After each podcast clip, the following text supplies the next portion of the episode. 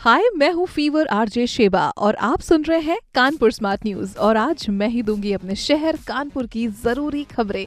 तो ज़रूरी खबरों की तरफ़ हम बढ़ते हैं तो एजुकेशन बहुत ज़रूरी है और एजुकेशन में फैसिलिटीज़ का भी होना बहुत ज़रूरी है।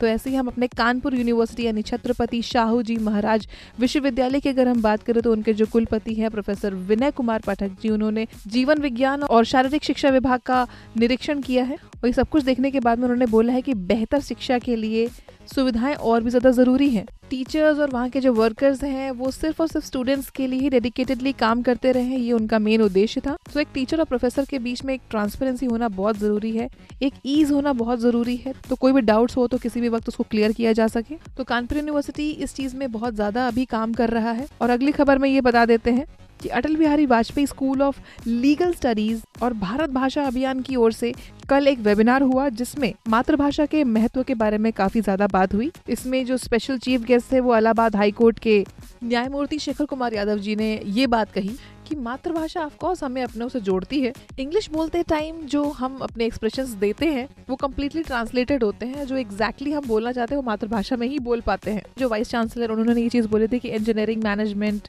शिक्षा शास्त्र, ये काफ़ी सारे जो सब्जेक्ट्स हैं, इन सबकी जो प्रणाली है, वो सब एक मातृभाषा में ही डेवलप करनी चाहिए। तो मातृभाषा की इंपॉर्टेंस की तरफ़ ज़ोर देते हुए और हो सकता है कि फ्यूचर में इस तरह की चीज़ें और भी आ जाए तो इंग्लिश ज़्यादा बोलने पर प्रेशर नहीं दिया जाएगा। उसको साथ में एक ऑप्शनल लैंग्वेज ज़रूरी लैंग्वेज कुछ चीज़ें समझने के लिए लैंग्वेज रख सकते हैं बट मातृभाषा को ना भूल जाए।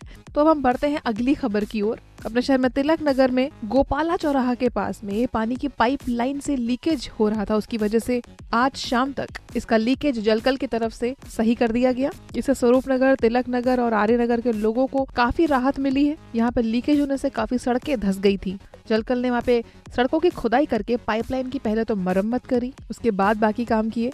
और जलकल विभाग की तरफ़ से ये भी बताया गया कि जब ये मरम्मत करी जा रही, उस वक्त जो भी जलापूर्ति है, वो बिल्कुल भी प्रभावित नहीं हुई। मतलब उसमें कोई भी इफ़ेक्ट नहीं पड़ा। मरम्मत इजी हो गया टाइम से हो गया। देखिए भाई, जल बहुत इंपॉर्टेंट है और इस तरह की दिक्कतें, रुकावटें बार बार ना आए, इसके लिए प्रशासन कोशिश कर रही है। बाकी आपको रखना है थोड़ा सा संयम। और अगली खबर के बारे में हम बता दें तो वो मौसम के बारे में है, जिसमें दिन का पारा सत्ताईस पर पहुँचा है धूप बहुत तेज हुई है अब 6 दिसंबर के बाद से अब जाके फाइनली 27 डिग्री तक पहुँच पाया है ये पारा। काफ़ी राहत मिली है, कपड़े आराम से सूख पा रहे हैं लोगों के। मतलब इतनी गर्मी तो हो ही रही है दिन में। मगर रात की सर्दी थोड़ी बहुत अभी भी बरकरार है, जिसमें अभी भी लोग जैकेट अपनी घर में भूल के ना जाए। बाकी मौसम विभाग का ये भी कहना है कि 48 घंटे के बाद में तेज हवाएँ चलने की उम्मीद है। और 10 फरवरी के बाद अभी तक का दिन का जो तापमान है, सबसे ज़्यादा बढ़ रहा है। पहले तो 21 डिग्री तक था, अभी 27 डिग्री तक पहुँचा। 5.6 डिग्री तक ये तापमान बढ़ गया और एक वीक में तो हमें लग रहा है कि कम्प्लीटली अब लोग धीरे धीरे स्वेटर उतारना शुरू कर देंगे अपना। तो दिन रात दोनों मिला के। अगली खबर में आपको बता देती हूँ कि कानपुर यूनिवर्सिटी में अगले सेशन का डिजिटल मूल्यांकन हो रहा है। इसमें स्पेशल बैठक हुई थी, जिसमें क्वालिटी को और बेहतर बनाने पर तो काम चल ही रहा था और ये एग्जामिनर्स को बोला गया कि कम से कम हर एक टीचर एग्जामिनर सौ कॉपियाँ तो चेक करेगा ही करेगा। अगले सेशन से ही डिजिटल मूल्यांकन शुरू होगा। इसके इवेल्युएशन डिजिटल हो जाएँगे। अभी तो फ़िलहाल सौ सौ लोगों के पेपर्स एक टीचर चेक करेंगे। और आगे बेहतर टीचर्स के चुनाव करने के लिए भी कुछ गाइडलाइंस भी रखी जाएँगी, जिसके लिए मॉडल पेपर्स भी तैयार होने चाहिए। अभी आने वाले रविवार को पूरा दिन इसके लिए स्पेशली एक वर्कशॉप कराई जाएगी। इसमें क्वेश्चन पेपर्स का जो सही फॉर्मेट है, उसके बारे में भी बात होगी कि सही तरीका यही है कि सिलेबस के हर यूनिट से क्वेश्चंस लिए जाए। तो इसके बारे में बहुत सारी बातें होने वाली हैं। अगली खबर की ओर हम बढ़ जाते हैं।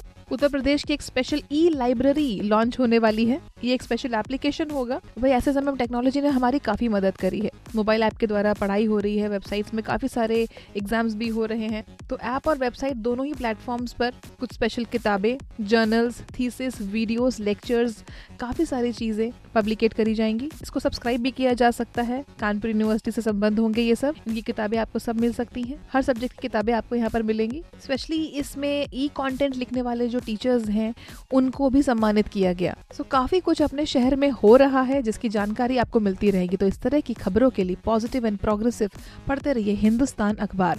कोई सवाल हो तो ज़रूर पूछिए फेसबुक इंस्टाग्राम और ट्विटर पर। हमारा हैंडल है एट द रेट एच और इस तरह के पॉडकास्ट के लिए log on to W W W dot H T smart cast dot com